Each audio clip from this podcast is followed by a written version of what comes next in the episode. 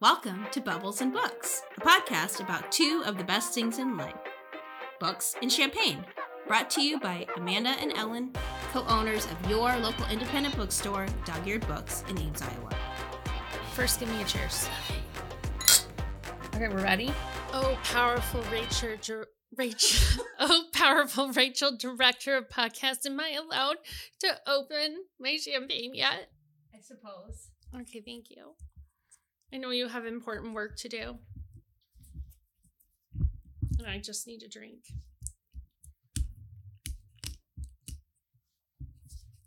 I really want that champagne necklace. I put it on my Christmas list.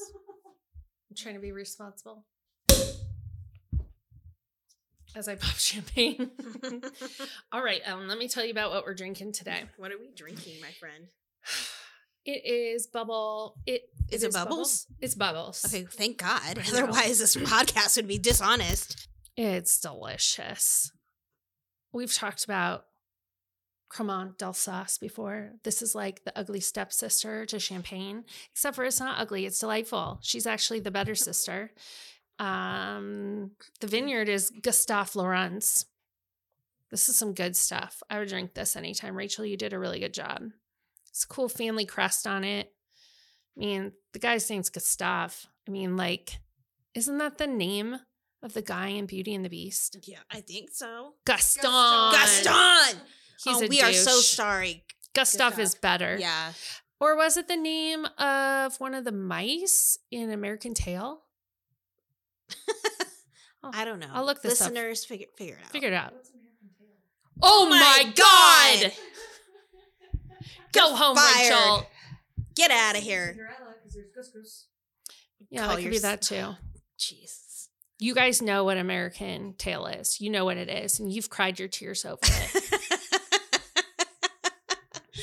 yes, you have. Should bring that one out for my kids. See what they think of that. Why'd you make us watch this, Mom?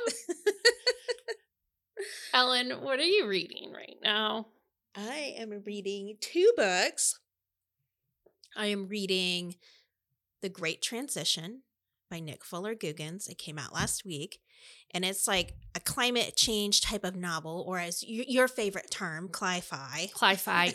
I just really hate when people throw terms around without bringing people into the fold about what they're talking about. So, if you ever hear someone refer to cli-fi, it's a new kind of subgenre of fiction that pertains to climate change. So, climate change is a big part. Uh, is like the new post-apocalyptic book. yeah, it's like, but this is real. real. It's real apocalyptic. Yeah, so this story takes place in the future, maybe about 50, 60 years from now. And we've kind of gotten past climate change in the sense that it's got it got so bad and the workers of the world, the lower classes of the world sort of had this bit of an uprising and it became very clear that the stakes were high and something had to change. And so now it's 16 years past day zero. Day zero is an international holiday. It celebrates the day that Earth reached net zero emissions. So we're 16 years past day the net net zero, day zero. And the holiday is approaching, and the main character is Emmy. She's 15. And her she's the daughter of um, climate activists. So before she was born, her parents um, fought wildfires. And her mom is super like passionate and she hates day zero because she feels like, why the fuck would we give ourselves a pat on the back for reaching net zero way after we should have? And at what cost? Of, yeah, a lot like, of people suffered. a lot of people suffered, a lot of people died. Like, we aren't the good guys here. hmm And by the way, there's still a lot of bad shit going on, and this could very easily happen again. hmm So every year um, during day zero, her mom pieces out and goes and volunteers. So she goes and works on like volunteers at a farm or something like that. hmm And so she's going, but the night before she leaves, she's acting like really weird. She's being very like loving. I feel like this And- is describing me. It's like you're usually a bitch, Yeah. but today, Well, her mom is like very intense, you know, and and like So anyway, she's about to leave. She's acting very strange. And then the next day, around the world, including in the city where Emmy and her and her family live, um, climate people who were like, you know, CEOs of oil companies and that are still they're all like in their 90s now. A couple dozen of them are assassinated, all on the same day in an organized effort. And they can't get a hold of mom. And so the question is, was she involved in this? Mm-hmm. And if so, was it justified?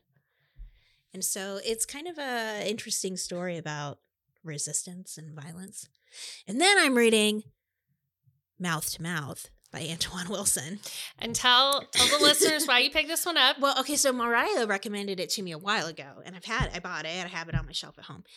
And Holden, my seven year old, saw it and he was like, Mom, why do you have a book about kissing? And I was like, Oh yeah, I need to read that. um is so good. So Antoine Wilson is a graduate of the Iowa Writers Workshop.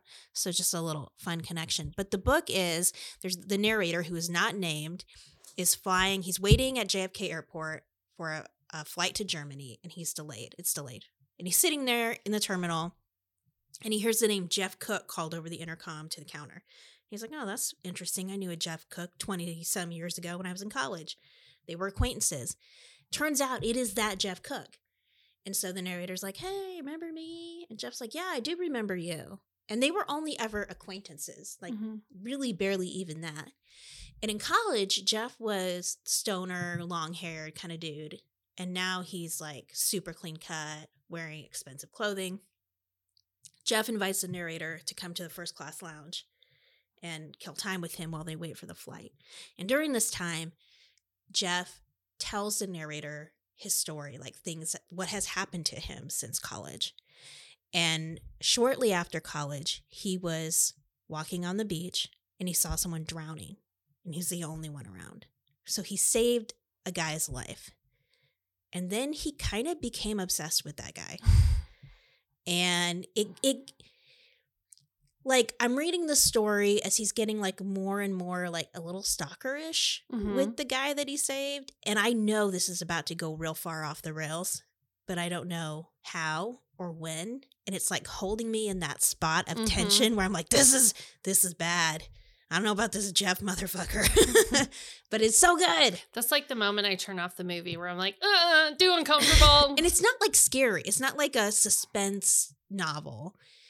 It's just like there is this layer of darkness to it and you and dread and you don't know exactly what to make of and and you got this like double uh, unreliable narrator thing happening mm-hmm.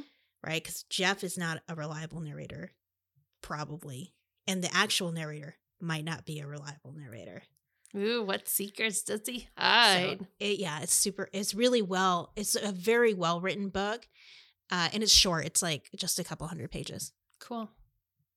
Is that all you need? No, I think we have to do everything we did. No, She doesn't need to ask me what I was reading. no, I have yours. Oh, It was just hers. and the end? Yeah. Cool. All right, and also, Emily has a very important announcement.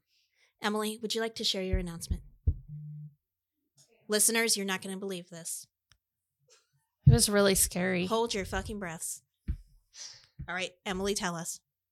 Breaking news from the office of the event coordinator at Dog Eared Books. Two Mondays from now, I, Emily, the event coordinator, am getting bangs. Yes, we will post a picture. Applaud! Give me likes! Give me You know what? People should understand that we are a staff of risk takers. Okay. That's part of what makes us cool. I mean, I've done some little wild, risky things I can't put on official national wild risky record. things. Yeah. Yeah, I, I'm always up for something risky. what are you reading? I'm kind of I, technically I am reading something, but I'm in this weird in between where I just finished The Last Animal, which I oh, discovered on I our own know. shelves about the woolly mammoth being brought back to life. I'm gonna read that. And it was definitely a where the fuck is this going book, which I, love. that. I enjoy that. Maybe not quite as dark as what you're experiencing right now with mouth to mouth, but definitely like there was a moment where I was like, "Oh my god!" and slammed the book shut and put you it in my told me you had a couple of those moments, so now Yeah. I'm excited to I had it. two. One was worse than the other, and now we're gonna make our book club read so it. I'll read it and then I'll try to identify what Yeah. your you what the fuck moments were. you'll be able to do that. Um, I really look forward to hearing about it.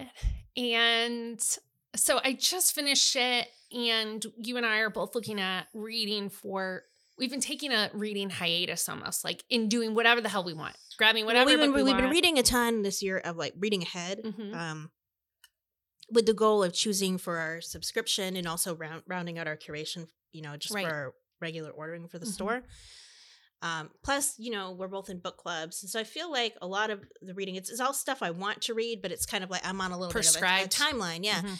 Um, but right now I'm sort I've been in this weird space where I'm like, okay, I'm going to read some stuff I've been wanting to read for a while. Mhm. So like I read Trust by Hernan Mm-hmm. Diaz. Um, now I'm reading Mouth to Mouth.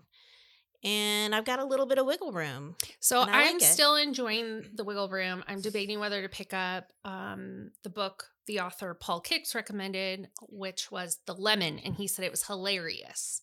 Oh yeah, you were telling me. I love the one. cover. It's super cool. We It is a cool it in cover. the store.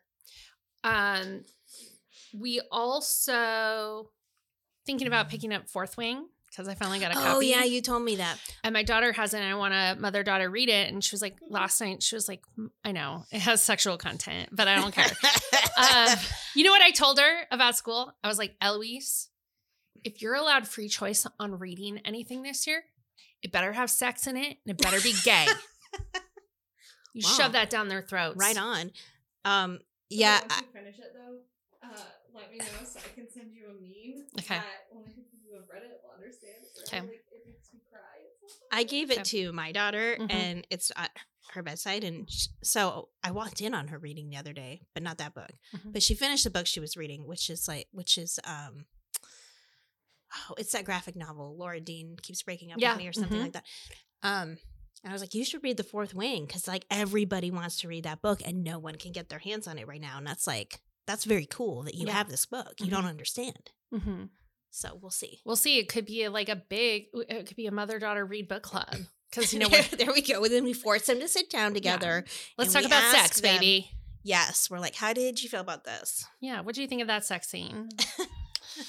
uh, awkward. So I I have options in front of me, but I'm also reading for December. I've dipped my toe in, and um, I'm reading a book called the. I think the kids run the Kids show. Run the Kids Show, run yeah. the show. I It's have a Europa editions. Europa editions is pretty much what it it sounds like. These are some of the best titles being published in Europe. Um, think Is it translated? yes, Okay. I believe it's translated from French because it takes place in France. Okay, cool. And the book is about how life changes after like the real world.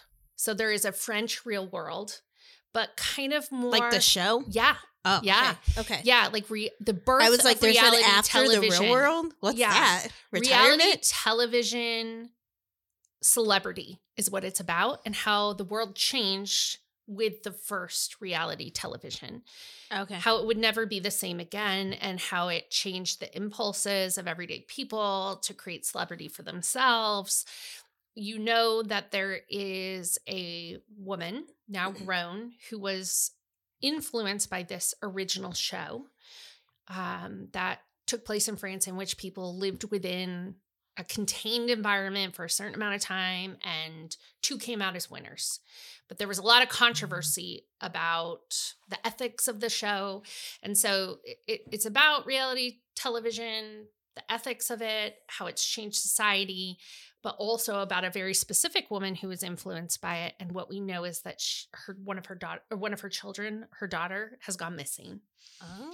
So I- didn't know what to expect going into it. Uh, it feels social commentary with the f- interest of maybe a mystery. So I'll update you. Okay. But yeah, I'm That reading for December, and it is fun to check out Europa edition titles because the yeah, idea I'm gonna pick that one up. getting to snag some of the best titles coming out of Europe is really cool. And somewhat related, Are you watching Big Brother? No, you know I'm not. Uh, you guys, all I'm gonna say is, hi, somebody, you had that coming. Okay, if, If you you know, you know. know. Although, I will say Hisam had some great diary rooms, but let's move on. We digress. So that's what we're reading. Okay. Segue. We have a really special guest this week. We're super excited. So special. The int- specialist of specials. We're going to introduce you to Sarah High. She works for bookshop.org, which has been hugely influential in getting bookstores off the ground like our mm-hmm. own and through a national pandemic. And they're great advocates for our industry. A really amazing tool. We're going to tell you more about it as we talk to her. So, welcome, Sarah Hi. Can I just fangirl on Sarah High for a minute? Yeah. Yeah. Okay, good. You should. Um, all right. Welcome to Bubbles and Books, Sarah. I feel like we should have shipped you a bottle of champagne um, for you to enjoy with us, but uh, we appreciate your last minute joining with us. Uh, my fangirl would be um, anytime I've been to an industry event, you're there and you're smiling and you're lovely and you just exude joy and kindness. And that is just a rare quality in a human being.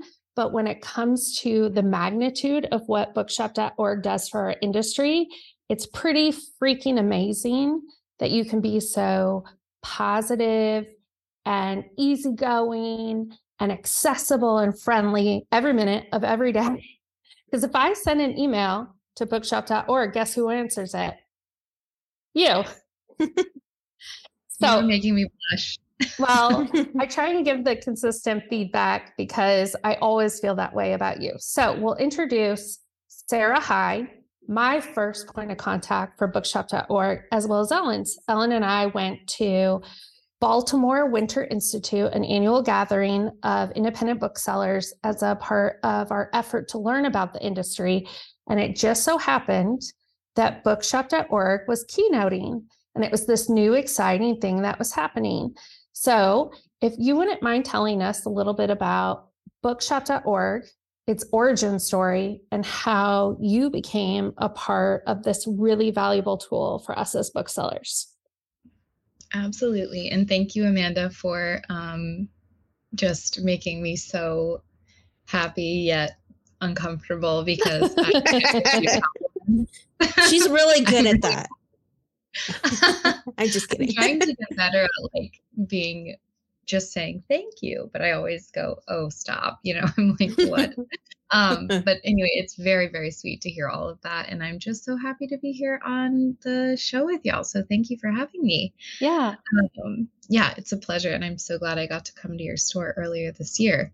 Yes, I Um, should caveat my convo with I've seen you several times. And the last time I saw you, I maybe almost hopefully didn't give you COVID. You did not give me COVID. Oh my God, I'm so happy because I was just yelling in your face and telling you how much I loved you and hugging you and taking pictures with you. And then a couple days later, I said, Oh, should I have COVID? So I'm so glad you stayed safe. Um, but yes, continue. Bookshop. Oh yeah, absolutely. Um, so I joined the bookshop team four years ago this month. Crazy. Um, and I came to bookshop as a former bookseller and bookstore manager on the Upper West Side in um, Manhattan. So I feel like in my role at bookshop.org, I always have my bookseller hat on because how can you not? You have to. Um, And I think Andy, who does not have a book selling background, but a publishing background, our founder, Andy Hunter, also shaped bookshop.org with booksellers in mind and always keeps booksellers at the top of his mind. So basically, the history of bookshop is Andy started chatting with some booksellers at Winter Institute, that industry uh, convention you were mentioning, Amanda. And I think it was early in the early 2010s, he started just kind of talking to booksellers at Winter Institute and saying, you know, have y'all thought about a way in which we could, as an industry, create a better way to sell books online so that booksellers can can you know boost themselves and market themselves online as well as you know amazon is boosting themselves online if that makes sense. So he really thought of this with literally with booksellers um you know and and started getting their thoughts and feedback and was kind of workshopping it brought it to the aba aba said you know we're we can't for a trade organization reasons start an online company that's for profit. But you go crazy andy so he started bookshop.org in um, 2019 and so when i joined the team in august 2019 he basically was like i need a bookseller liaison someone who can kind of shepherd the booksellers um, and and teach them about how to use bookshop.org as booksellers. So I came in, you know, bright-eyed and bushy-tailed, like, okay, I'm I don't really know a lot about technology, but let's go for it. so um, I do feel like I've learned a lot about tech and you know user experiences and online marketing and SEO and all that crazy stuff. There's a whole world out there that I feel like I've just dipped my toes in. But I do feel like the coolest part of my job is being able to help booksellers empower themselves to, you know, sell books online better and get their books out there and get more customers online. So, um, yeah, right now we have just passed the, what is this? three year mark of being live. So we're about three and a half years old at Bookshop, and we're going to launch ebooks soon. I'm so excited. We have to talk more about that today. We do, but I do. I think it's imp- worthwhile to mention the timing here because you Oh, came on in 2019, right? And then this pandemic, and so talk about. I don't know if it's serendipity. I don't know what it was, but many independent booksellers and bookstores credit bookshop.org for getting us through the pandemic because that was mm-hmm. an easy platform for us to use and for, for people who don't know what bookshop.org is or they hear us talking about it, it you know basically it, it's a website you can go to you can buy books you can search just like you would on amazon and then those uh, profits are shared with independent bookstores. It's a very easy way to support independent bookstores and it provides us a platform so we can channel people to like our dog-eared books page at bookshop.org you know anywhere in the world in the country you know you can access that and support us. And so uh i think that bookshop was there at the exact right moment and i know that probably wasn't the planning right? But um Yeah, you know we not a part of the certainly we certainly use bookshop.org you know even prior to our opening. We opened in march of 2021 but we were started to sell books on bookshop.org in the fall of 2020 um, we were fortunate that for us the pandemic arrived before we opened so we didn't have to do this like massive pivot we just had to kind of roll with it but for a lot of bookstores uh, and i've heard over and over again um, you all are what got them through so Yes. Thank you for mentioning that, Ellen. That's like a huge piece of Bookshop's history. We launched January 2020, and um, I had, I think, 30 bookstore affiliates on on the site that I had onboarded, and then by March, I we had hit 300 bookstores. yeah because people were like oh shit you yeah, know? everyone's like, uh, there's a global pandemic coming. And actually, I had COVID in March 2020. oh so I was onboarding booksellers from my sick bed, just like oh my god. it was insane. And I was like, I don't know where to go or how to get tested. I mean, yeah, there were testing sites in New York. The you know, New York City just felt like the apocalypse. Um, but it was it was um really heartening to know that bookshop was there for booksellers when I think we needed it the most. yeah Um, for sure i mean it's not an understatement Yeah. Thank you. Yeah, I mean it's it's the timing is pretty insane.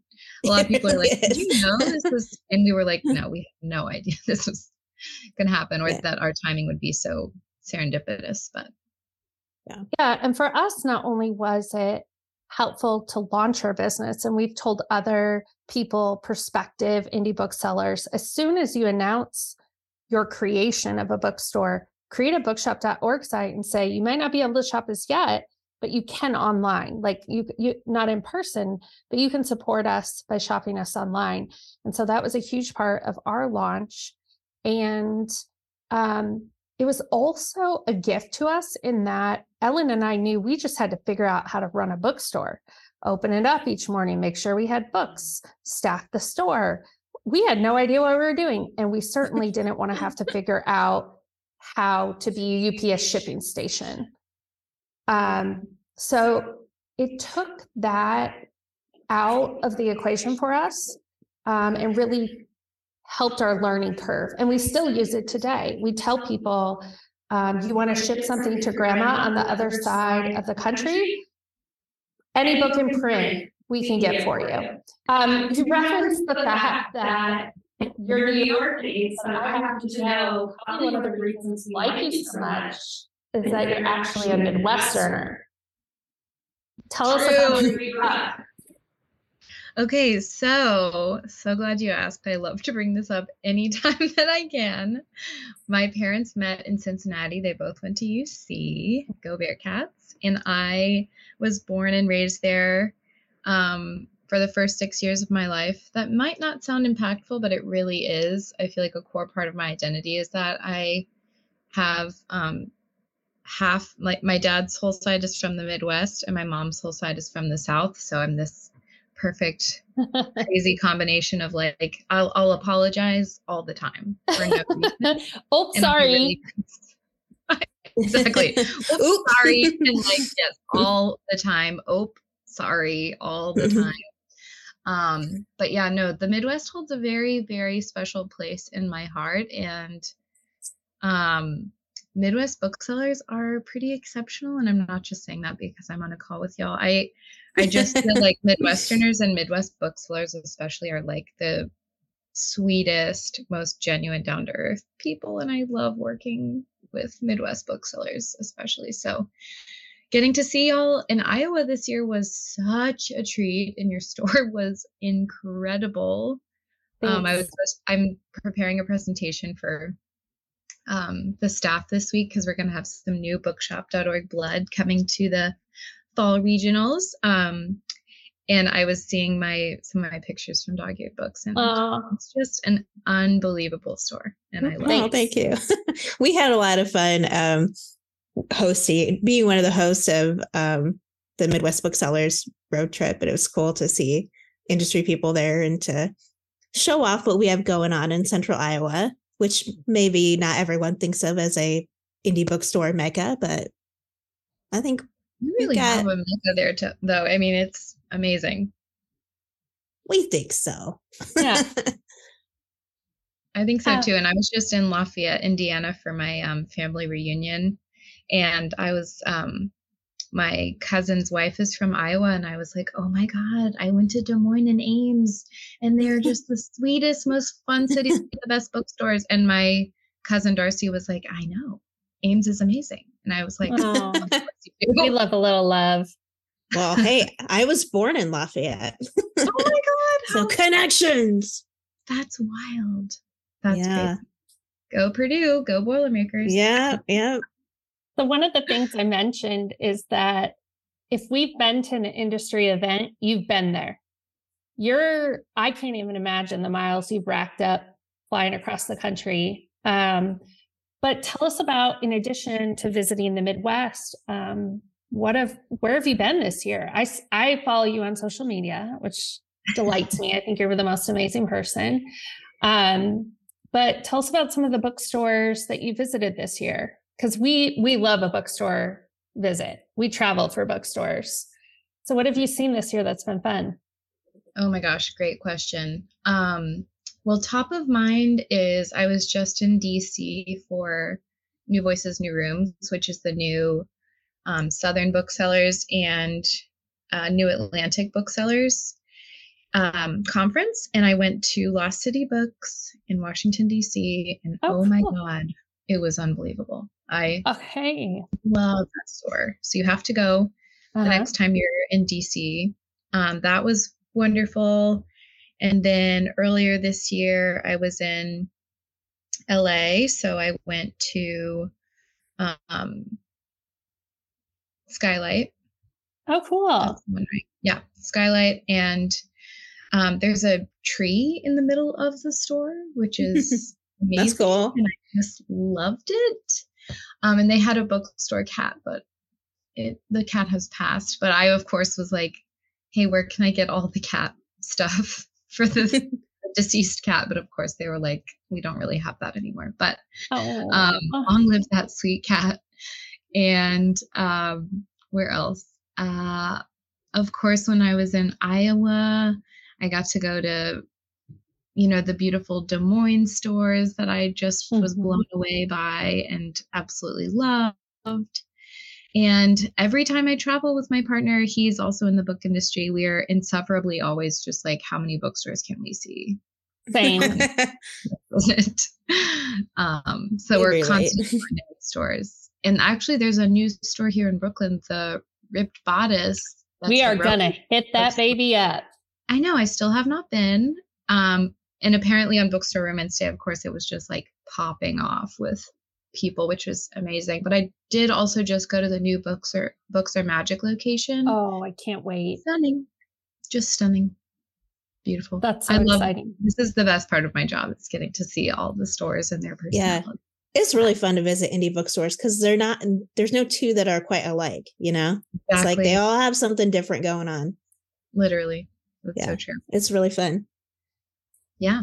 So, so I- yeah, go ahead, Ellen. no i was just gonna ask you like you visit all these bookstores have you do you have some favorite books you've read recently or this year that you picked up anywhere Um, yes. So, Forbidden Notebook by Alba de Cespedes came out earlier this year from Astra House Books, and Okay. I famously, famously being among my, you know, my partner and my friends, love um, women in translation, specifically Italian women in translation. So I'm a big Ferrante person. Wow. I uh, I'm obsessed with Elena Ferrante. Um, and so Alba de Cespedes is a famous Italian feminist author, and um, Astra is putting out her work, I think, for the first time in the US, if I'm not mistaken. And so Forbidden Notebook was a highlight of my year.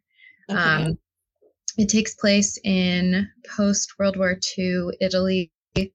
And so, you know, fascism is still very much in the air. People are kind of on alert because of Mussolini. And um, it's just an amazing epistolary novel because the speaker is writing as if it's just her diary and she keeps hiding the diary because um, she's like, I don't want my husband or kids to find this. And it's just, oh, I, I love the way, I love when a woman can just perfectly put what it is to be a woman in, in the world into a work. And so I, I feel like Alba de Cespedes and Ferrante are so good at, at that. So that was, I think, a highlight. But then I also just finished Rachel Cusk's um, Transit, which was Okay. amazing. First time reading Rachel Cusk. I had just started Outline earlier this year, and so this is the second of three in that in the Outline series. And, and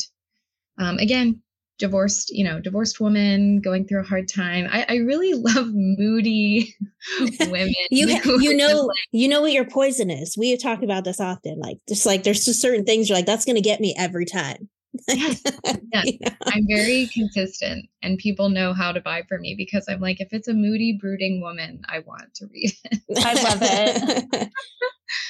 I haven't Um, read that series by Rachel Cusk. I read, I'm totally blanking on the name of it. I did read one. It was about an artist um by her, but it was it was really good. Yeah, it might have been one of her nonfictions then. Yeah, but she's amazing. And the second one takes place in London, and I love London, and so it, it was just such a treat. And now I'm about to start um, Demon Copperhead Yeah. because I'm I'm so excited. I'm in a book club with my girlfriends from undergrad, and um, everyone who has read it so far in our group has just sung such high praises about it and I'm I have not read Barbara Kingsolver yet and I just can't wait. I'm so excited! Oh my god! I Have love y'all read Barbara her? King. Fuck Yeah. yeah. I love Barbara Kingsolver. I'll read anything she writes. I know. She's like she's like my queen. yeah. Sarah, have you bought the book yet? Yes, I have it. Okay, I was gonna say, Ellen wants me to try and win this co- like competition that's gonna come soon. with Barbara's having a competition. So I was like, we'll mail you the book. Just buy it from us. it's whatever indie bookstore that signs up for it sells the most hardcover copies of Demon Copperhead in the month of September. Barbara will come to your store for an event for the release of the paperback. And I feel like Barbara and I are supposed to be best friends, and this would facilitate that more quickly. Do your we'll mention it a lot. sales count? I don't think so. But we'll find out. I'll ask. Yeah. Um, I, I mean, I'll just buy. Let me buy another copy. no, and no, I'll no, no, no. Have you read American Mermaid yet? No. You have my to put it on your list. Okay, She's American brooding. There's some brooding. There's some women. It's totally feminist. Um, it's anti-bro. Um, it's really cool and odd. And I'm dressing up as American Mermaid for Halloween, so I'll look forward to that. Oh, I cannot wait to see. I, yeah, I, I can't wait to see it either. I know it's going to be really fantastic. Um, taking you've been in books a long time, so have you always identified as a reader? And do you recall a particular book of childhood that you really like turned you on, like made you a reader, or you remember that moment where you're like, I'm a book girl? Oh my gosh, that's such a good question. Yeah, I've always felt like a reader. I think if anything, um, because I've always worn glasses literally since I was two. I have strabismus, which means my left eye crosses in. Oh, um, and I had to have surgery when I was really little. Um, so I, yeah, I've been wearing glasses since I was two years old and have always just kind of felt very bookish. And I think even before even knowing me, people have labeled me as such because it was the 90s and things were different. But um, I was a huge reader as a kid. My relatives always say, um, my younger two sisters would like immediately go up running to them and I would be like in a corner hunched up with a book and would be the last one to say hi because I just couldn't get away from my books. So yeah. um classic, but I think I the series that made me really feel like a reader as a youth were the Meg Cabot Princess Diaries books Mhm. those were just wonderful and i i love how non-disney the books felt versus the movies i feel like the, Mhm. The movies of course were just great in their own merit but the books were like a little more sexual and a little more like i don't know just like older girl you know girl coming into her own and so Yeah. and i feel like that is ident- that is kind of Mhm. that really is where my taste in like you know a woman coming into her own that's really where it started it started so i didn't even connect that until now that's so funny Yes, that's so amazing. Um, is there a picture book that you can remember from your childhood? I'm always really curious to talk to people who have been lifelong readers. And it, you know, it's really odd. Like the books that stuck with me, I actually had to go on a deep dive to figure out what they were even called. Like I ended Mhm. up finding a copy of one that really I really loved um, at like Goodwill for a buck online. Um, can you recall anything that you remember reading in a picture book format? yes um i love this question too and it's so funny i feel like some of the books like you just said amanda i'm like i don't know the title or author Mhm. they're just very concrete in my mind Right. The one that I can name is um, Walter the Baker, which was about the history, quote unquote, of how the pretzel was born. Oh my gosh, I think I know this one. Oh my gosh. it's so good, and it um, it takes place in I think like an old German town or French town, and basically this baker is um, trying to bake a new kind of bread for the king and the king's like it has to have three holes in it and the light has to shine through and Walter's like, I don't know what how to do this. This is gonna be impossible. And then he finally like flings the bread on onto a plate or something and it makes a pretzel and then he puts salt on it and it's perfect. And um I loved reading that as a kid. And I've always loved like food books too. So I loved like Hungry Caterpillar and. I, I really to this day I love like a food memoir um so so much and I love cookbooks. We have too many cookbooks in our house, but I do think as a kid I I really gravitated towards like the food based picture book. Did you read um the the red ripe strawberry, the small mouse, or uh, I can't think of Audrey Wood wrote it. It was about a mouse protecting a strawberry from the big hungry bear. Oh yeah. Oh Yeah. yeah. I Oh, love that love one. That's That was my food one. Yes. And those I do love a illustrations are amazing. I know Yeah. they're so good. It's really cute. Um, speaking of cookbooks, what are you cooking from right now? Because like I feel like Ellen and I, neither one of us are very adventurous, but I do find like certain sources that I go to again and again. Plus, we have a whole bunch of picky eaters who won't make eat the amazing food I make. But what are you cooking from right now? So right now I've been cooking a lot from Cook This Book, Molly Baz. From Baz, yeah. Yeah, Uh-huh. It's just so great. And she also has really good um YouTube videos. Okay.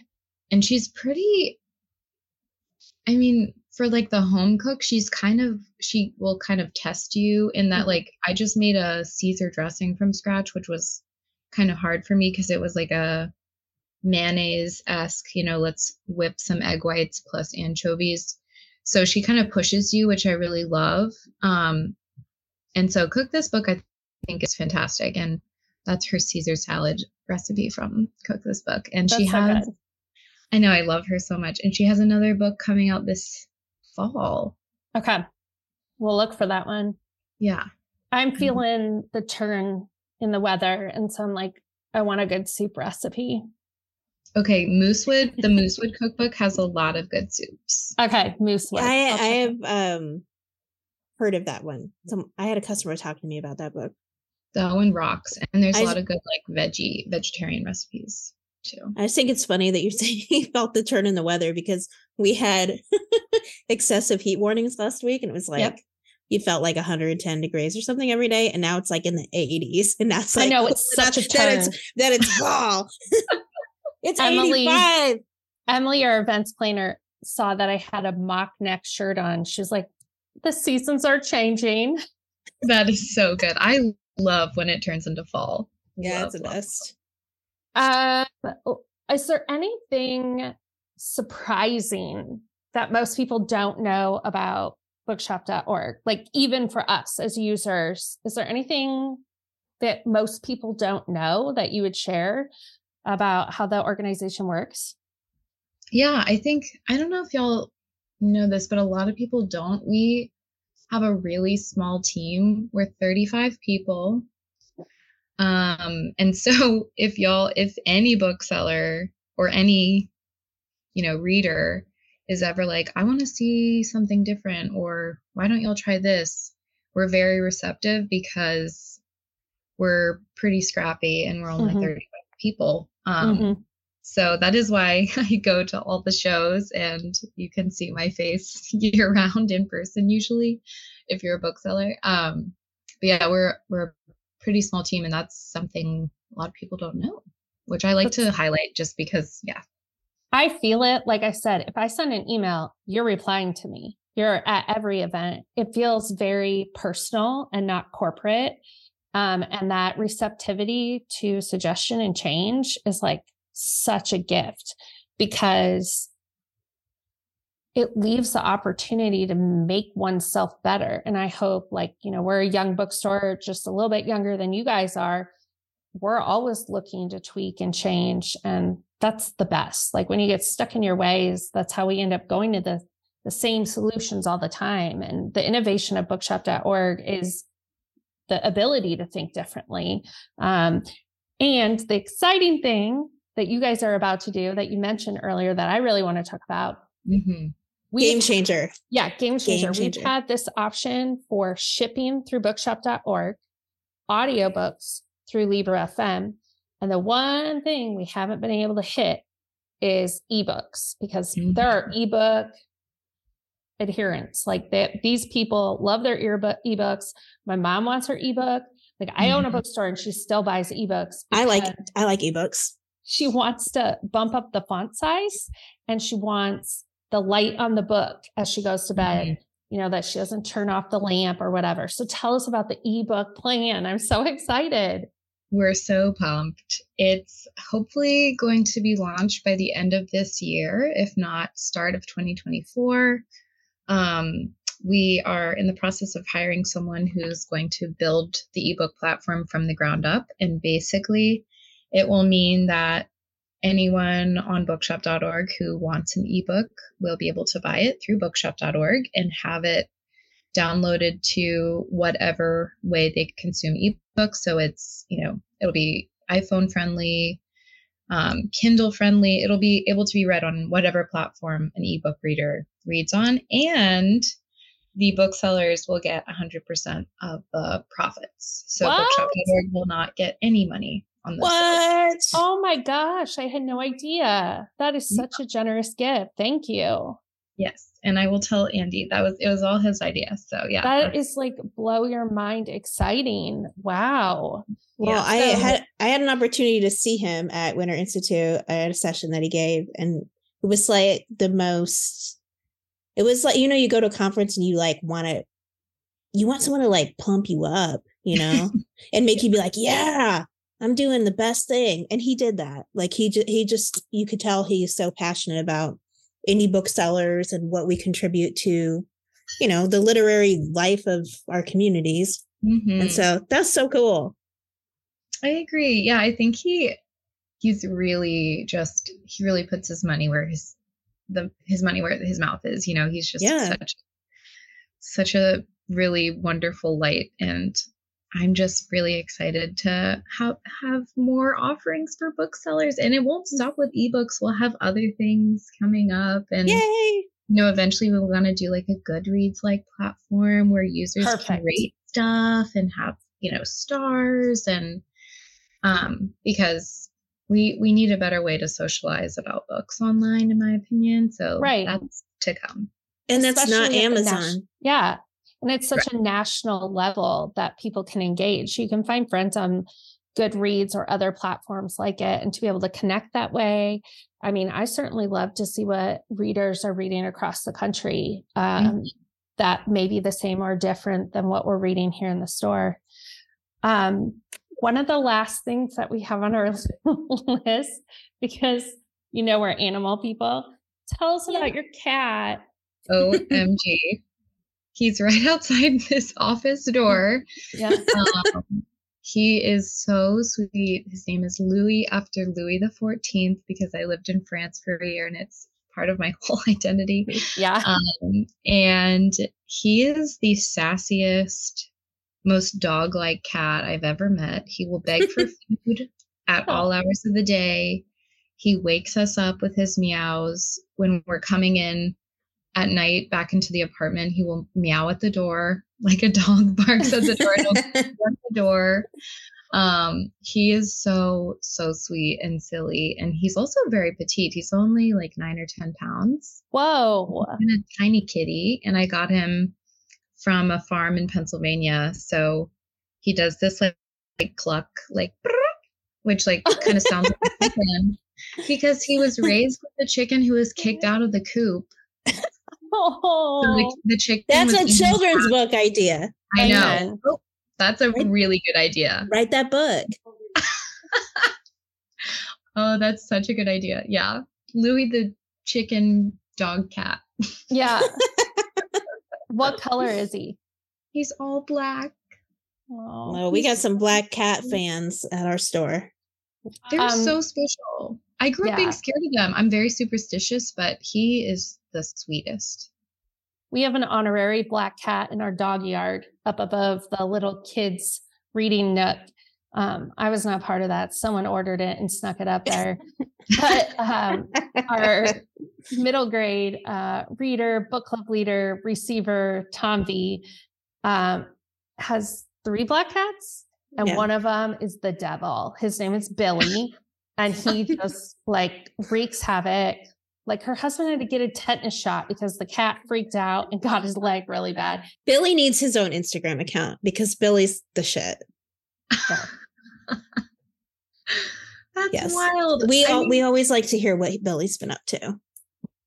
that's the funny thing about cats though is they're psychotic. They're just like chaotic by nature. But hopefully they're chaotic good. Sometimes they're chaotic bad. They're, Yeah. they're crazy.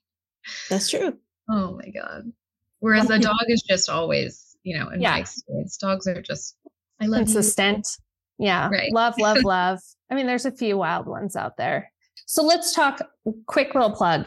Um, not only did we get to talk to Sarah today, but you and the bookshop team um, have given our listeners an opportunity um, for a special promo code for all the books that we mention in the next two months on Bubbles and Books.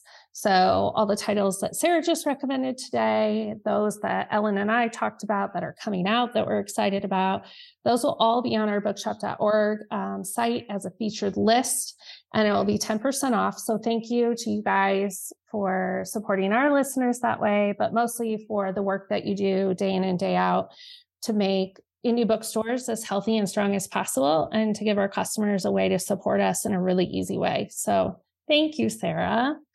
Thank Uh, you. I feel yeah, again, I it's hard for me to take thanks, but I really appreciate it. And yeah, I'm y'all are wonderful. I wish we could talk for like eight more hours. I know. I feel like Well, we'll see, you know we'll be seeing you around. You know. Yeah, we'll be at Winter Sure. Institute. We're We coming to New you there. York. Oh, yeah. We're coming to New York in the end Wait. of September. Yeah, we'll bug you, but you don't have to feel obligated. Uh, this is like off I the want you to record. bug me. I think You wanna- You want lunch to party? Yeah, let's party. combination. Yeah. I know karaoke spots. Yes. There's a lot we could do. Yes. Ellen will sing. I want champagne. I want to go to a good cocktail bar, but we're going to hit as many uh, New York bookstores. It'll be um, Ellen and Rachel's first trip ever. Um, and we're staying with my sister in Brooklyn, and we have a list of like 30 bookstores. And then I'm going to filter in a couple cocktail bars, and we're going to have a good dinner. so we will tell you the dates. We'll send you a little note. I just uh, don't want you to feel pressured, but we would like love if you're out and about to meet up with you. There's Rachel's list. love. Mhm. Oh my god. I would love to see y'all, not just saying that. Please, please hit me Okay. up. Would love Okay, Okay. we will. Okay. We will. So thanks for taking the time and please pass our thanks on for like all the work that you guys are doing and this opportunity to do the promo code. It's like really exciting. So Totally. I will definitely tell David. And thank you so much for having me. You are Yeah. all so special. And I love having you in my professional and personal life. So thank same, you. same. Thanks, Thanks, Sarah. Sarah. Bye. So that was a fun conversation. that was so fun. we love Sarah High so much. I want to be Sarah High because she has cool tattoos. We are high on Sarah High. We are high on Sarah High. But we have some exciting things coming out this week. What's popping on our shelves? Okay. So, new and hardcover this week Happiness Falls by Angie Kim. Thank you for finding this book for us. I love this book. It's so good. Um, I've talked about it on the podcast before, but in case you weren't a regular listener, it is about this family, this Korean American family. It takes place in the first few months of COVID. Everyone's like stuck at home. And it's narrated from the perspective of Mia, who's 20 years old, home from college, living with her family. She has a twin brother. She has a 14 year old brother, Eugene, who has autism and Angelman syndrome, and he's non speaking. And he also has a lot of motor issues. Um, mom is Korean American, dad is white. So one day, dad, Adam, takes Eugene hiking in a local park, and they go there every day. And Eugene comes running home, which is unusual because he doesn't run very often. And he's clearly upset. And dad is nowhere to be found. Dad's missing. And so, over the course of the next several weeks, the family is trying to figure out like what, what happened to the dad. What does Eugene know that he can't tell them?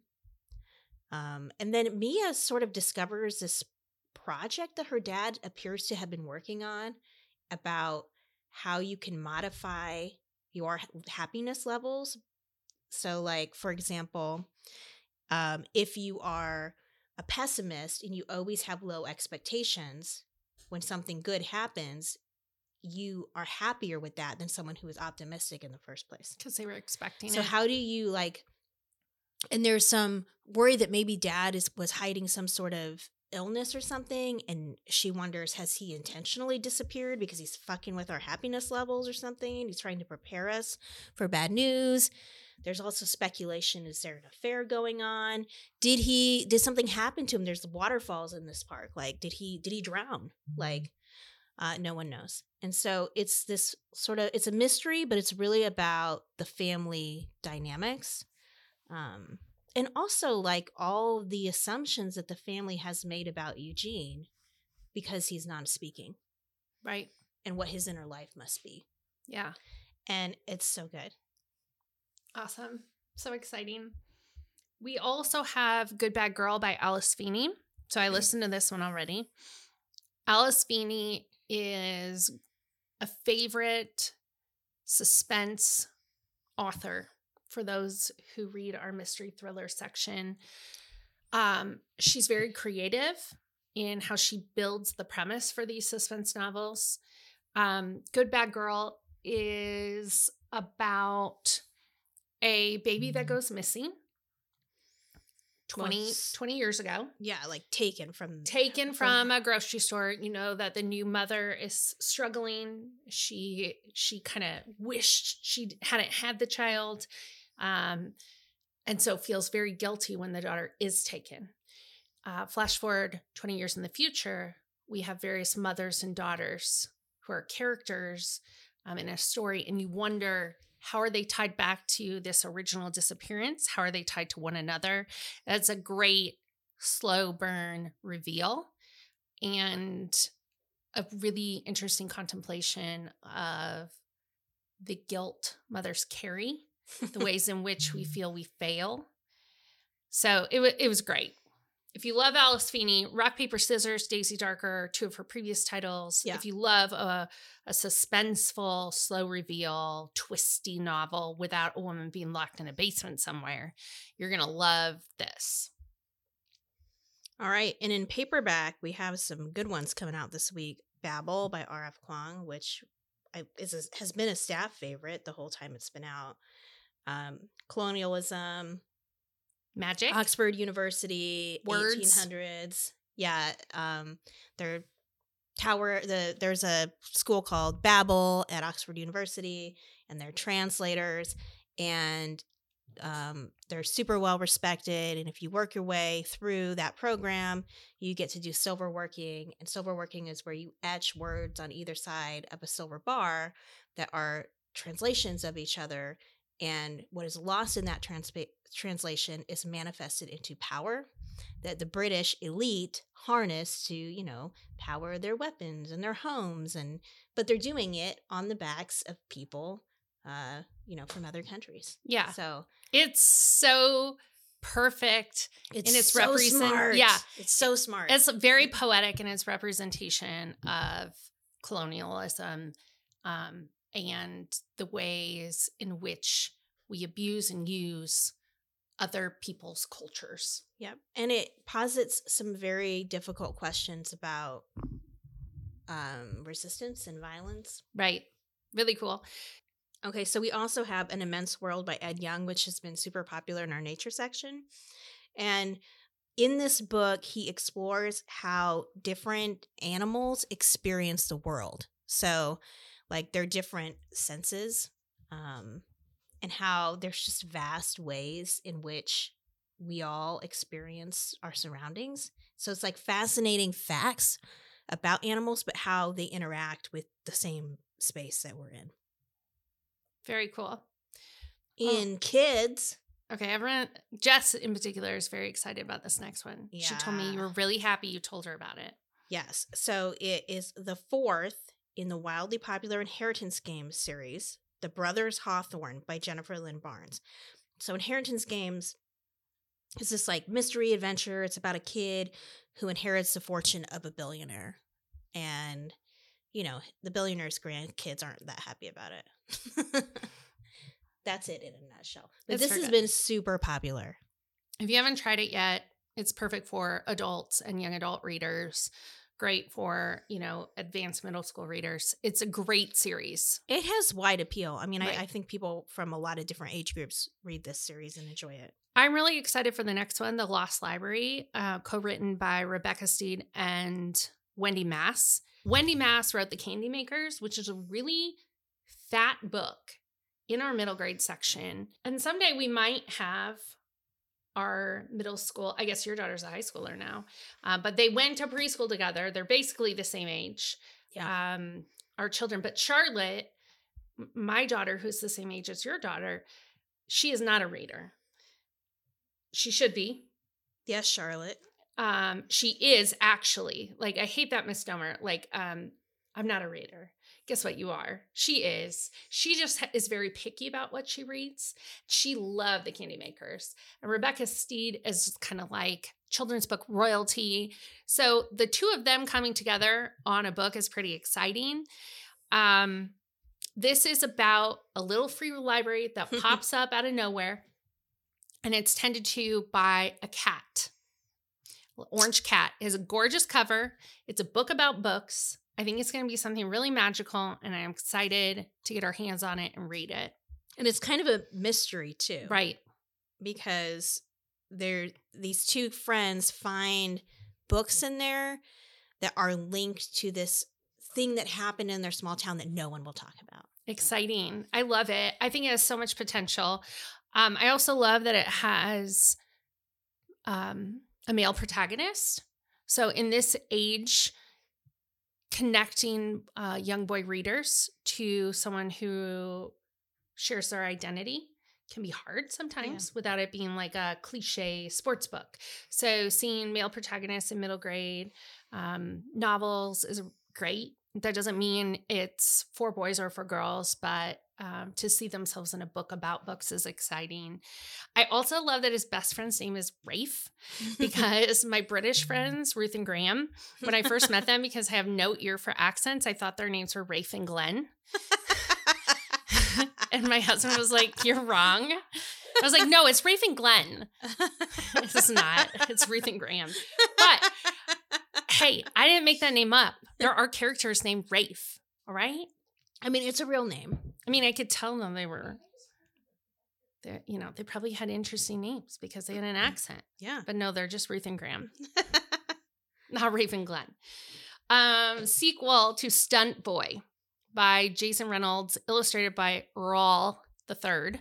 So cool. Love this book. Interesting compilation of storytelling styles, um, both pictorial, um, paragraphs of text, different illustration styles. This is a great graphic novel slash chapter book. We keep it in graphic novels because it has so much visual impact. But this is the sequel. It's called The In Between Time.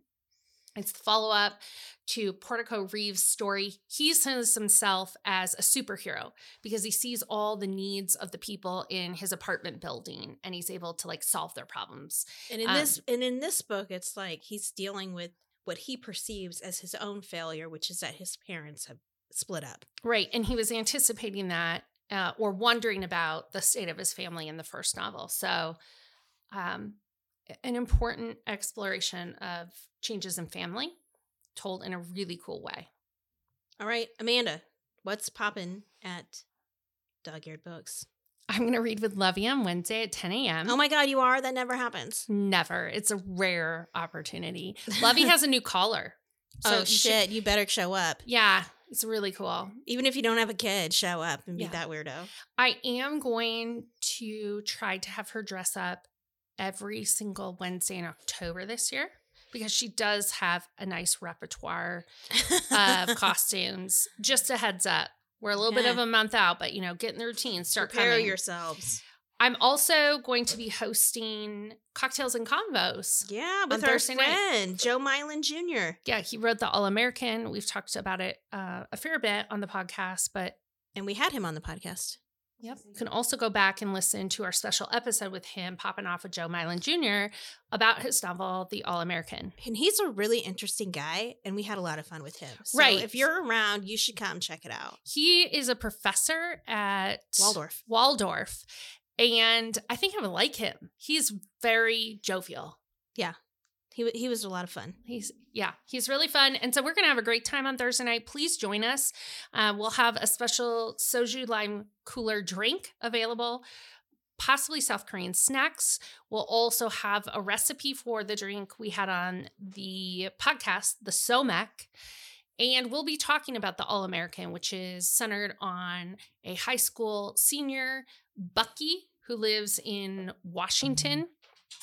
And Bucky wants nothing more than to play football in college, the all American dream, right? And he runs into a little trouble trying to help his uncle who gets into a fight. But when the police get called in, they look into Bucky's background. Uh, Bucky has a South Korean father who married his mother. Um, they moved to America when he was two, and he's lived here ever since. But what they uncover when they look into Bucky's background is that the paperwork didn't exactly get straightened out. His dad kind of let him down. Check bounce. So he's here illegally. yeah, he's here illegally. He gets sent to a detention center and then is deported to South Korea. And the, the story takes off from there. It's pretty wild. It's a wild ride and a really cool exploration of cultural identity and a young man who takes responsibility for the trajectory of his own life and has a broadened interest in his own identity. And then lastly, or not lastly, but also Saturday, 11:30 to 1:30, um, League of Women Voters will be in the store doing voter registration. So if you are not registered to vote in Story County, show up, get registered. It's free. We want to make it easy for you. And more you can register to vote and vote for whoever you want, but we prefer that you don't vote for losers Who ban books who ban books and other things. and other things We won't go like into it. people. We do All want right. you to know we're going to be open on Labor Day. We will be open on Labor Day. We're Come making hang our with us. employees labor on Labor Day. We will labor on this Labor Day. Very thematically correct. So join us. Keep the champagne Keep flowing and the books going. Word. Remember, uh, subscribe, like, follow, because you want to find out what's happening in Dog Eared Books every single week. Yep. And if you don't live in Ames, you can always follow us on social or hit our website to order books. Follow us at, at Dog Eared Books Ames or at Dog Eared Books on TikTok. All right, listeners, keep the champagne flowing. And the books going. This is so great. It's so great.